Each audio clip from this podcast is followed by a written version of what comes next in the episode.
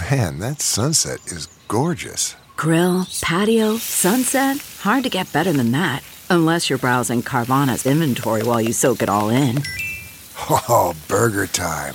So sit back, get comfortable. Carvana's got thousands of cars under $20,000 just waiting for you.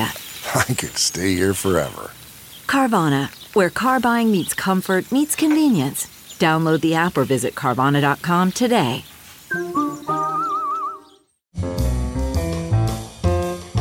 This is Merriam Webster's Word of the Day podcast for Tuesday, March 9th. Brought to you by the new Merriam Webster's Advanced Learners English Dictionary, designed for students and teachers of English as a second language. Learn more at learnersdictionary.com. The word of the day for March 9th is eclectic, spelled E C L E C T I C. Eclectic is an adjective that means selecting what appears to be best in various doctrines, methods, or styles.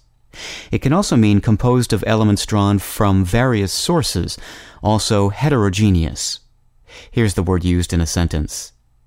The new downtown restaurant offers an eclectic mix of appetizers and entrees at reasonable prices.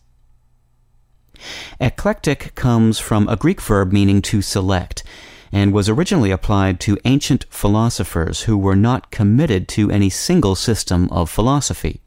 Instead, these philosophers selected whichever doctrines pleased them from every school of thought.